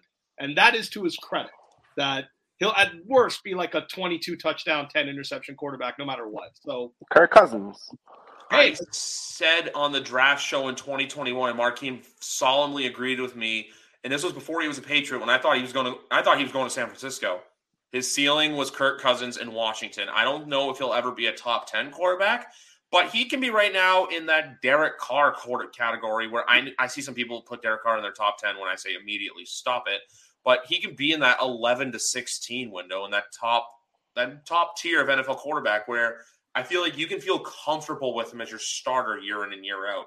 Now he's not going to, you know, be that guy like we see Josh Allen right now. Obviously, we know Josh Allen is is that guy. Like I said, he won the PR battle today too with the thing with stuff going on in Buffalo. If Matt can come in here and be solid, and you know what, win a few games, and maybe you know what, go deep in the playoffs once or twice, it's good. But I think more than anything, it's more than him. It's going to matter what they do to build around him. I think now you build to his strengths more than his weaknesses. and I'm sure this comes up in Boston all the time. He's already better than Brady was his first year, and that was good enough to win a Super Bowl. And yes, Brady took. Oh steps. Oh my god. He wa- he is what? Griff, No, you know- that's fine. That's fine. But like, come on, man. Of course he's supposed to be better than a sixth round pick. Well, the thing about this too, year. though, Brady, we don't. The 2001 season may never happen if Mo Lewis of the New York Jets doesn't murder or nearly kill Drew Bledsoe. Literally, Drew Bledsoe was on his deathbed in Mass General. Ugh, That I s- that yeah. And, and hey, look to your credit, like because I get this flack from people all the time. It's like, oh well, there's a world where Tua is only Jimmy G, and it's like, well, Jimmy G with this team, like a Jimmy G caliber quarterback with a good roster can get you to the Super Bowl. And sure, you can't do that for 10 years. I understand that. But like fine. Like we'll be in a Super Bowl in a year or two. Like where I've fucking been, where Danny's fucking been, we'll take that. Like we're not we're not spoiled like San Francisco or New England. Like that to us would mean everything. That would be like a crowning moment in our lives. To go from uh, I'm gonna say so to go from Jake Mike, Locker, man. Shut, shut, okay, shut the fuck up. Go, go, Griff. My, the one thing I was going to say too about San, I just wanted to go on San Francisco quickly. Man, to go from Mike LaFleur to Mike McDaniel to Anthony Lynn and Brian Griese, I if Trey if Trey Lance is their starter, I think there's going to be a lot of growing pains on well, that football team. P- Peter Schrager, he was on. I think he was with uh, with Bill Simmons. He did the Bill Simmons podcast, which is strange, obviously, because Bill's doing heavy basketball this time of the year. Yeah, but he had, he had Peter Schrager on, and Schrager said he really doesn't think San Francisco will sell Jimmy G at a discount, and they won't outright cut him. Like it's either he is on the team or they get a good pick for him. Yeah. He really believes they will not cut him. They will not trade him for a six round pick just so Trey Lance can start. They it's genuinely he's either on the team or they get a good pick and no nothing else in between. So if they never, I think he's starting for them. That we're getting more and more closer to that. It could be a situation. Do you remember last year when they lost to the Colts on Sunday Night Football and they were like three and five, and people were wondering, is this where you do the switch? It could be that again this year, but this time they actually make the switch. Like he's the starter week one. Everyone overreacts and is critical of Trey Lance. And then by week eight, this time they actually give it to Trey Lance and give it to him full time. Um, I completely see that too. Um, one other quick game I wanted to play with you guys before we got out of here today. Sure. I know, obviously, I said Matt Rhule earlier for hot seat, but if you had to guess one coach right now that's potentially going to be on the hot seat going in, into the year, and I'll I'll let one of you two go first. Who would it be and why? I always go first. Danny gets to go first. We we can't say. I Matt, mean, can't say Matt Rhule. That's too obvious. Yeah, that's what I'm saying. Say, not obvious. I would say I would say a Pete Carroll retirement, maybe. Does that count? Uh you know what? I was gonna say no, but I'm in a good mood, so I'll say yes. Like like a little wink wink retirement where like, yeah, you know, this is run its course, you know, this is what it's gonna be. We gotta go another direction. But we'll I let you retire. What, what happened to Dave Gettle? Yeah, Dave Gettleman style was yeah. pissed off Giants fans where it's like, yo, fuck you, you don't deserve to retire. It's like, yeah, let the man retire. Uh, I got okay. I'm gonna get ballsy, and I got two. I got two interesting ones. I think I, I, I like both in different ways. So, okay, three. Three surprises. Three surprises. The first one's ridiculous, but I'm to throw it out there for fun. Uh, Lovie Smith, because the Texans are the Texans, and they just yeah. like say fuck this, and like finally hire Josh McCown. Like we only did this because the Brian Flores lawsuit. We're finally hiring Josh McCown, etc. But that, that's kind of a, a, joke answer. But you got you got you guys can also kind of see it. Yeah. So to hire Josh McCown. The second, uh, Robert Saleh, if he royally implodes, because if he wins four games again, I don't think he's coming back. I agree with Danny. They're going to win more than that. They're going to grow and all that. I don't know if he survives two four win seasons though. I really don't. Like, not with with Woody Johnson and the Jets. That's interesting. A young guy. We see coaches get fired after two years. It happens all the time. So just putting that in the back of your mind. The third one that I think is more legitimate that I think no one is talking about, but the argument becomes a lot stronger next December. What about Ron Rivera? hear me out. They finished last in their division, right? Most people are expecting that. I think they could be better than that, but most people think they'll be last in the division. Let's say they go five and twelve. This is his resume: seven and nine, seven and 10, 5 and twelve. Sure, you made the playoffs. You made the playoffs in like the worst division in NFL history his first year, in the COVID year. Seven and 10, seven and seven and nine, seven and 10, 5 and twelve. That gets you fired in a lot of places after three years. Something to think about. Some, something to think about. Um, I agree with the Robert Saleh one too. I think if Zach doesn't take, especially if Zach doesn't take that next level, if we see the same Zach we saw in 2021, um, my one question is, I wanted to ask Danny about this. Where would Joe Douglas stand if they had a season like that? Do you think he'd be gone, or do you think he's kind of safer right now? Um, I think you would have to clean house if they went that route because you know you can't be trusted to take another quarterback. You took one at number two overall. If you're going four and whatever, you clearly flopped. So I think they would clean house. I don't think this scenario is real in any in any way. So I'm not even to pay light to it. But Danny, but, it's not real in the sense that you don't think they'll win four games. But can you like the conditional probability if they win four games? If they if they if if they if they won four games, they're non-competitive, and Zach Wilson is a total bust. Yes, that's where I would that's where I would make the move. I mean, now yeah. if they're winning four games, they're they're in every game. They're shooting out. Um, Zach Wilson looks like you know the quarterback that he's supposed to be, or just missing some things on defense. You got you know it's an injury riddled year. That's a little different. Like I, I could do the same here. Like if the Dolphins go two and fifteen or something crazy like that, Grier, Grier would have to be fired. Have to be. There would be no way around that. And then are you going to do that thing that bad franchises do where you fire the GM, you force the next GM to keep the head coach? This is what the Giants this is what the Giants did with Joe Judge. Like, yeah, sure, like Joe Judge deserved it, but it was also they knew they were hiring another GM. You hurt yourself in the GM search if you force them to keep Joe Judge. So you just clean slate. Obviously, I think I think Mike McDaniel's a good coach from what I've seen. I think they're going to be great this year. But if they fire Chris, Grier, if they fire, yeah, if they fire Chris Grier, it's just like tough luck, kid. Sorry, like you came at the wrong time. Especially if the, Steve thinks he can get Sean Payton. The guy I'm high on is is Mike LaFleur, and everyone knows this guy's a gem in the rough. You know, he's a, he's a star in the making, and I really would not want to lose him. Um, so I think, and I think the Jets realize what they have, and I think they realize he really has serious potential to become a head coach. So if I mean, if they made a lateral move like that, I don't think he would he would even accept the job because he's so close with Robert Saleh. But you know, to keep that guy in your in your uh, in your building is is huge right now. He's actually more important than Robert Saleh is this year. I, yeah. I like him too, for the record. I was very impressed with him in that Dolphins game we saw last year. They were create. He was. It wasn't just that one play call that everyone's copying. The the lateral pitch back that Dallas tried in the playoffs and epically fucked it up. He was creative. He got the most out of what he had. I I, I think he's shown a lot in his first year. Yeah, the, the, the game he called against the Buccaneers when the Jets literally had nobody at receiver was a masterpiece.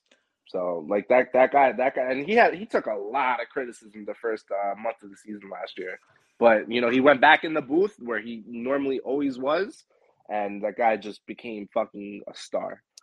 So we'll see if Zach can translate. Now it's a second year in the system. You know he's familiar with everything, and this is where the quarterbacks take jumps, man you got to remember Zach didn't come from a Power Five school. Correct. You know, to have the expectations this guy has and just come in and, and light up the league was it was unrealistic, man. But now a second year in the NFL, we'll we'll see. It was also the fact too that he got smoked by a lot of schools when he played schools with better records. He was beating up on a lot of lower tier schools at BYU as well. That was that was my big thing of why I knew he'd struggle in his rookie season because like remember he played Coastal Carolina and he got embarrassed. Shout out Phil. At the, at the same time, outside of Brady Christensen, who's in the NFL from BYU? Like and, honestly, on the NFL roster. Well, quarterback wise, I don't know, but I know Kyle Van Noy for linebacker. And well, and, that was on a Zach Wilson. That was on Zach's team, yeah. Oh, um, okay, yeah. Well, I do want. Well, I want to ask Danny a question though, because I'm curious on this, and I know like we have, we have to wrap up because I have to head out soon. But I like it, this is one of the fun odysseys of us doing this podcast. Thus, three is we're all kind of in a similar spot. Obviously, with the quarterbacks, mine is different because mine is in his third year, so like yeah, very different from what you guys are dealing with. But it is a fun like thing that we're constantly talking about locally, the questions, you know, New England, like New England drafting Bailey Zappe in the fourth round and people freaking out over it. Like it's fun, like kind of this quarterback intrigue that our three teams have right now that will decide the fate of our division for a long time.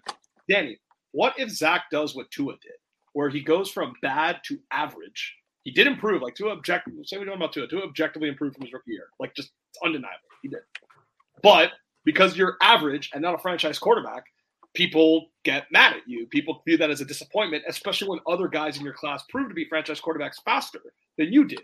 So maybe the expectations, maybe if every rook one from the 2021 class is kind of the same, it won't be that big of a deal. But Danny, how does the New York market handle that? What if he's well?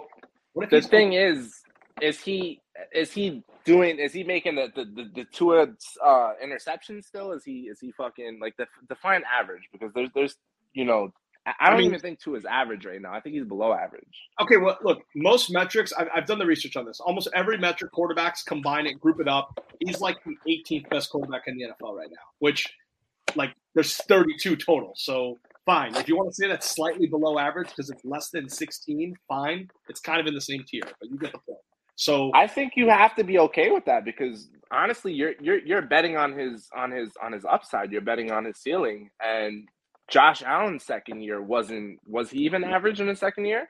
Yeah, nah, nah. You, yeah. you know what I mean? And and the th- and the thing is, you know, Josh Allen came from a non-power five school too. You know, it takes some time, but um, you know, if you see the flashes, you know, you're, you're betting on the flashes, you're betting on the upside. Um, so I think you have to be okay with that. Because I'm just wondering, like, what I'm going through and what Griff is, even though you guys have quarterbacks from the same class, Griff is going through this in a way that you're not. Like, when Oh, this, absolutely. this obsession in the NFL, which is driving me crazy, that like you need like this, you need this top five quarterback with a cannon to win a Super Bowl, which is just not true. It's never been true. But everyone is so obsessed with Herbert and Allen and Mahomes and even like Stafford, even though he's not at that level, he at least like obviously we all know has a gun. Like everyone is so obsessed with thinking you need someone at that level to win a Super Bowl, which has just never been true in NFL history. And you you then get questions, even though Griff's guy is still a fucking rookie. You have people saying, including us, to be fair, like, "Oh, he's good, but is he good enough?" You know, like that kind of that kind of shtick. I completely agree with that. And um, I think if Zach Wilson is an average NFL quarterback this year, I think Robert Saleh and Joe Douglas have on another year of security where it's like year three, you're going to be in that Miami sphere where it's Zach's really got to take off or it's Dunzo. It's got to like, you know how Josh Allen in 2020 really, like, I think if, like, say Josh Allen doesn't take off in 2020, who knows if Sean McDermott's still the coach in Buffalo, you know? And, and Josh Allen for sure is gone. There's no way he would have gotten a fourth year. Like if he was playing like he did his first two years. There's no way. Yeah. Yeah. Um, my I, I'm gonna go the same road as you, Big Rat. I'm gonna give three coaches. I'm gonna give one that's just like it's it's poking. It's just easy. It's low hanging fruit. That's Mike McCarthy in Dallas because obviously, look, we all expect the same thing every January. Um, like what I expect from my beloved Maple Leafs every spring. Um, the second one's a little bit off the wall, but I can see it happening, especially if this team regresses, and that's Nick Sirianni. Just because Yeah. we know Philadelphia's I like that one. I like that one. We don't know what- are high. Yeah. yeah, expectations are high. They got AJ Brown, they got Jordan Davis. Actually, a pretty good draft, the Philadelphia Eagles. But expectations are high to where if they get off to a rough start, you know, Eagles fans are going to be pissed. The third one for me is interesting, and it may not be because of him, but Kevin Stefanski. Yeah. Now, hear me out. I know they had the season his first year. They go to the divisional round, but is missing two years in the is missing two years of playoffs in a row enough to keep your job, especially after the one season where you effectively the same thing with Tennessee did in 2020 uh, and the 2020 FC Championship game where you had KC on the ropes. Patrick Mahomes goes out with a concussion, sure, but you could argue Cleveland should have won that game, and Chad Henne decided to have that crazy third down run. If Cleveland makes the AFC Championship game that year, I think his job is safe. But I think if Cleveland even let's put the Watson stuff aside because we don't know what's where that's gone yet. That there's still that's still getting unraveled. That's a day by day onion layer at a time thing. If this team goes seven and ten again, I don't know if that's enough for him to keep his job. I don't know if he can say, "Oh, but Deshaun's coming," this and that. Yeah. You got Amari Cooper. You've got other pieces. I think there's a legitimate chance that if the Cleveland Browns have a down year, regardless of what happens off the field, I don't know if it's enough to save Stefanski's job. So that's why I have those three. Even though the one I really do agree with is the nudge, nudge, wink, wink from Danny. I also would have said Kliff Kingsbury, but the fact that he just got signed in a new deal, it would look horrible in the Cardinals organization for Michael Bidwill if you let him walk, even though rightfully so, I don't think either one of him or Keim deserved to be extended. Yeah, it would be it would be a world where he like has a bad year, everyone wants him fired, they can't fire him, and there's just like a lot of embarrassment like throughout the offseason about it. Like, you know, Yeah. not a firing, just like, yeah, we understand we fucked up, it is what it is, deal with it. And then you then you're kind of like Matt Nagy in his last year, where Yeah. the entire year everybody just knows we're just delaying the inevitable here. or Mike Zimmer even last year too with Minnesota it was the same thing. Um, my other one too, and this is another off the wall, but I could see it happening if the team. I know, look, they, they've done some stuff to not make it better, but to give hope. Where I think if they don't improve, but Dan Campbell, I know a lot of people buy into him. I, I have a soft spot for him, but if they go two and fifteen, I don't know how you bring him back. If you win five games in two years, obviously I know Detroit's in a rebuild and they kind of finally bought into that long term game. I just don't know how you make up for it. I know they gave him a six year deal. I know he brings enthusiasm and passion and everything. But I don't. I think if they improve in their win total, there's going to be a lot of question marks of okay, is he just a character or is he actually a really good NFL head coach? Yeah, and you know I wasn't big on that hiring either. It's just like guys like him and Arthur Smith, like you you don't hire them with the the, the mindset that the thing is going to get turned around in two years. Like it's a it's a three four year you know turnaround rebuild. Like you got to fully rebuild things. You can't just give up on plans two years in, doing another for another two years. You know what I'm saying? Because that's how you don't get good head coach candidates to even come in and try to fix it. You know, no one was big on Dan Campbell at all. Like no, I, you know that guy came out of nowhere. One and two, but like they're they are now getting some smoke, and like this is like if we like when we do the regular season podcast, like this is like a very classic move for me.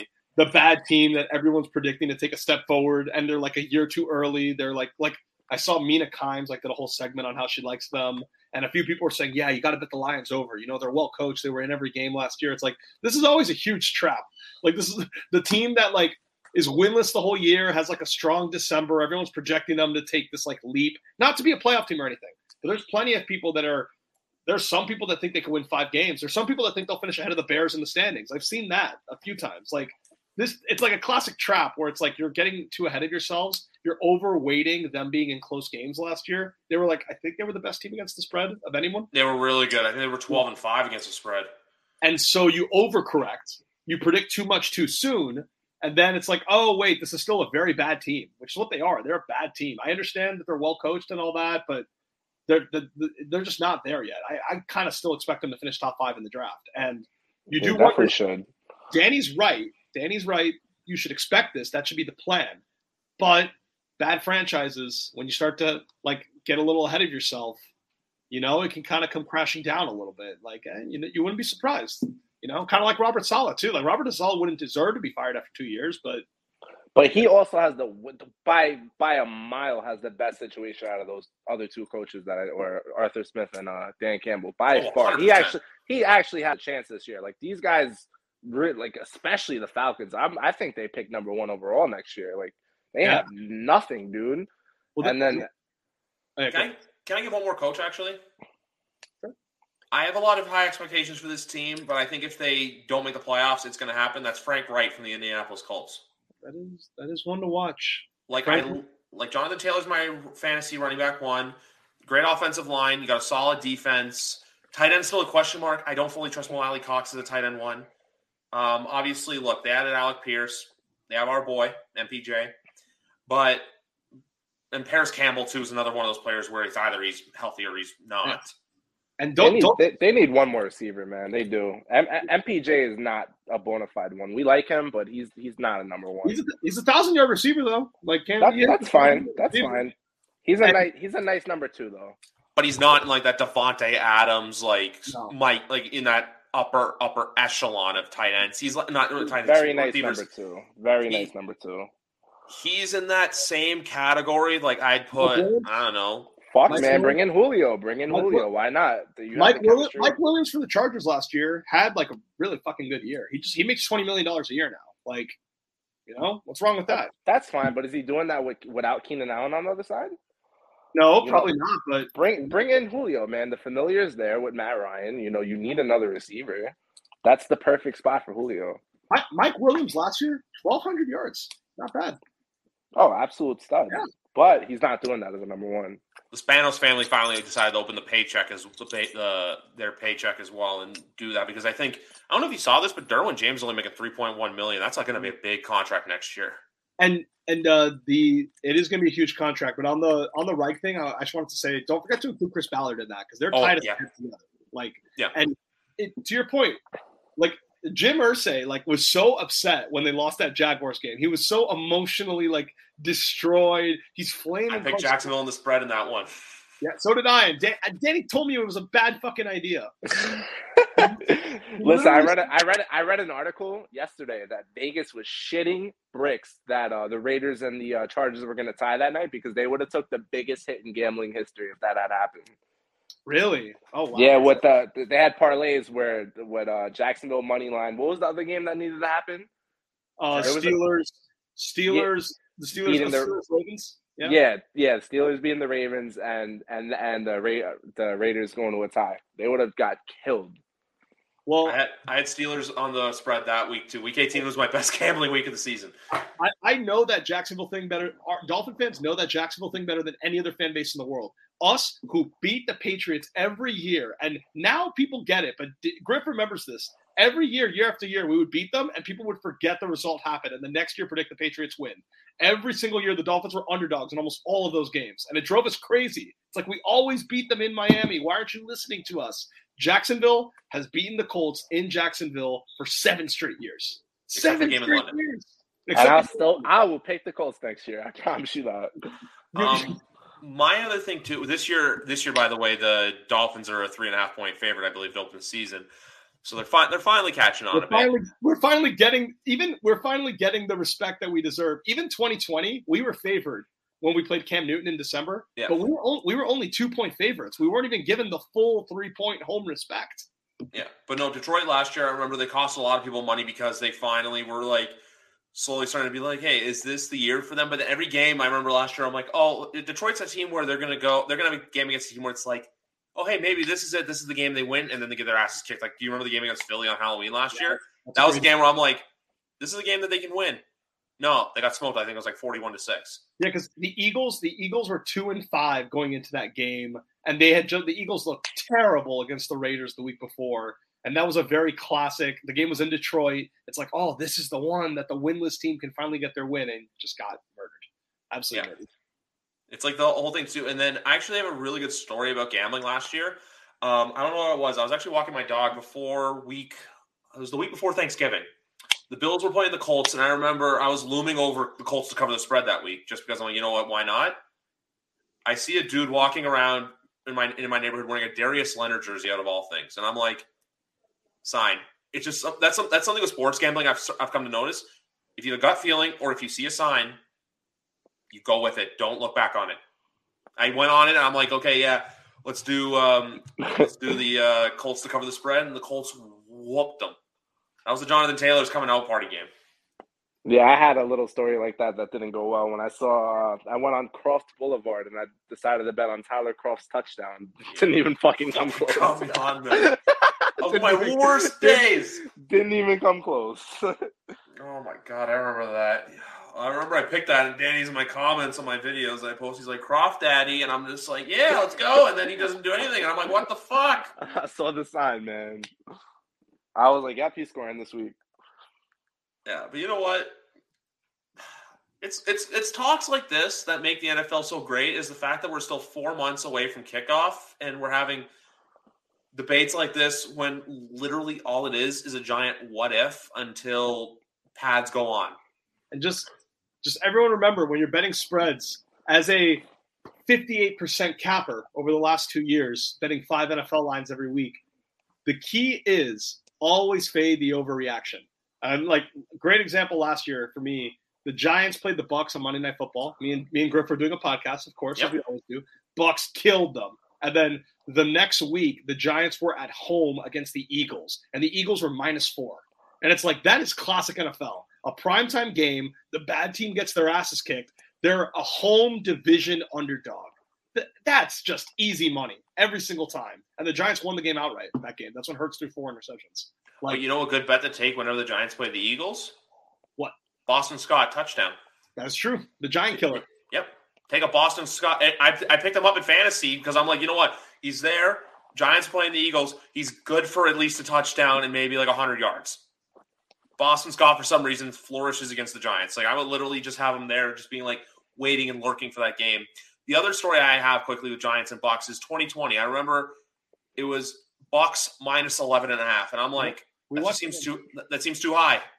Giants lost by two. I'm like, there's a certain times like that where it's just like you see certain things. Like last year too, I thought like I did it too with the Giants and the Chiefs game where I'm like, because that's the one thing still. Chiefs, great football team. Patrick Mahomes, great quarterback.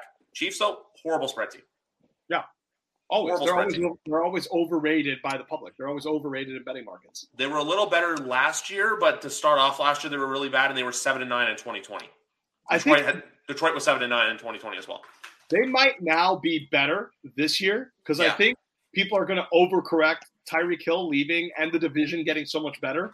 Like when they play Herbert, when they play Russ, like when they go at Chargers at Broncos, they'll probably be underdogs in both those games, and that will present some value. Yeah, like this year, that game they play against, I want to pull it up, but they play Arizona week one. I probably would take them just based off of the fact that, look, let's see what the line's at right now for that one. They're three point favorites. The one I would though I would say this for that game though. I would take under 53 points for that one because I feel like that's that you know I've done this so last year so much. You know, you see a game, you're like, you know what, this is a classic game. They're just gonna go at it, it's points fest, and then defense just shuts everything down. Where it's or the offenses just don't get it going. That's that's that's classic NFL too. You know, where they like loop you in with like points and points and points and points, but then the points never come. Yeah, and and week one also can get tricky. Like the Titans last year, they got killed by the Cardinals. I had that over the fuck the Titans. And and and hey, look, and everyone thought like, oh, down year for Tennessee, down year for Tennessee. Look, man, they they went twelve and five. We can call them a fraudulent one seed all we want. They beat they destroyed the Rams in LA, destroyed them. Oh yeah, I remember that game. And the Rams had everybody healthy, and so you know, like the week one can present traps too for that reason. We're a team that like Griff's never forget the year the year Griff's Patriots finally won the Super Bowl again in 2014 got smoked by the Dolphins in week one. Smoked. Like got their asses kicked. So Was that the Brady was that the Brady suspension? No. No. Brady played. Brady played. It was the next the Brady suspension was two years later. Yeah, that um, that week one game was against Arizona, and we won. I want to say it was like twenty four to twenty two. It was like a really weird score. It was it was a Sunday night football game of Jimmy Garoppolo and Carson uh, Carson Palmer. It was a bizarre game. Like, uh, oh, here's a here's the thing with that Bucs Bucs Cowboys game. It's uh, it's Tampa minus two and a half. So I, I oh. like if I look at it right now, I would take Cowboys plus two and a half right there. Yeah, I, I, can already. That's already a spot I would bet. Tampa Bay did not cover that spread last year when they played in Tampa. I took that. Yeah. I took that spread last year. I think it was like, but I think it was like nine and a half points. It was. It was, but they didn't cover two. They wouldn't have covered two and a half either in that yeah. week one game last year. Yeah. I think it was like thirty. I think that was like thirty to twenty-eight was that final score, if I'm not mistaken. Correct. It was along those ilk. But I'm looking. I'm looking at week one right now. Like I see a lot of games where I'm like, this you guys can call me crazy of this, but I see like a San Francisco Chicago minus six and a half for San Fran, and I'm like, I can see San Fran winning, but I can see Chicago covering six and a half. Like, I, don't even think, I don't even know how Chicago is going to score, dude. Do you, well, you know those games where you like you know how last year there was I'll give a perfect example last year. Remember that it was week I think week 9 where you had Giants Raiders, you had Buccaneers, not Buccaneers, you had Cowboys Broncos, and you had Bills Jags and every game the underdog won. I remember that, like that, especially that Bucs, that not Bucs. I keep saying Bucs, Broncos Cowboys game where the Cowboys got their asses handed them by the Denver Broncos, and I cost me survival. Um, there's just certain games like that. I just feel like Danny or traps. Like even last year, I remember San Francisco. I think either barely covered or Detroit covered against San Francisco last year. Detroit covered. Detroit covered at the last second though. They needed like a bunch of crazy shit to go down. But yeah. You know what I mean though? Like that could be a game where it's like San Francisco's like got it and then like Detroit kind of comes back and then like has a last second heroic cover. Like even to last year there was that Vikings Bears game on Monday Night Football where if Jesper Horsted had actually caught the, like caught the ball, he would have covered the spread for the Bears.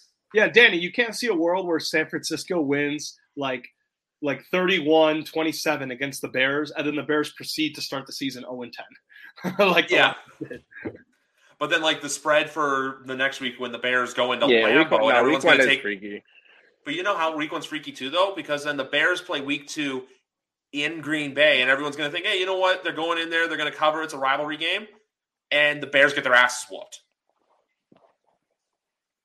Because in Lambeau on a yes, Sunday sir. night, that's just what's due to happen. But anyway, guys, um, this has been a blast. But I think it's I think it's about time we wrap up. Big Rat, Danny, guys, thank you for coming on once again. If you got anything else to say, you can say it now. Let's go Mavericks. Let's go Jordan Poole. Uh, and uh, Heat, Heat, Heat, and seven. Uh, take Jets under six and a half, but the Jets still will improve this year. They will be a very good competitive six and eleven team. Uh, so that, that's all I got for you today. Thank you. Clip that. Clip that. Clip that. I will. I will. I'll clip all that. I'll remember all of that. I'll remember all the conversation because guys will be back here. Um, you'll probably see these guys again for the AFC preview, but you'll definitely see either one of them. To you either see them both separately or together before then. But anyway, guys, enjoy this. More podcasts to come because we got some stuff planned. Enjoy the offseason, everyone. Hi, I'm Logan Anderson, host of the Say the Damn Score podcast. On my show, I deep dive into the sports broadcasting business by, you guessed it, talking to sportscasters. The show has featured big names like Bob Costas, Kenny Albert, and Vern Lundquist, as well as many up and coming broadcasters who you may not know yet, but you will know soon. Whether you're looking for professional development as a sportscaster, different career paths, or if you just want to be entertained by hearing some of the best storytellers in the world tell their own stories, this podcast is for you. You can subscribe to the podcast on all major podcast platforms, or you can visit our website, saythedamnscore.com. Do, did, will, the Story of People podcast is now available on the Crier Media Network. The first five episodes are here and feature some incredible guests that fit into one or all three of those categories. Ready? Tara Sloan from the San Jose Sharks, Undercurrent podcast at NBC Sports. Marianne Iverson from Iverson Voice and the Let's Take This Outside podcast to talk about the world of outdoors as well as voiceover land. Ariana Hunsicker, future Canadian Paralympic swimmer, already winning tons of awards for this country. Scott McGregor from the Hot Wallet podcast to dumb down the world of crypto, Bitcoin, and NFTs so you don't have to. And Jackie Holowati from Climate Pledge Arena in Seattle, Washington, the first net zero carbon certified arena on the planet. Wherever you get your pods, wherever you watch your pods, and on the Crier Media Network.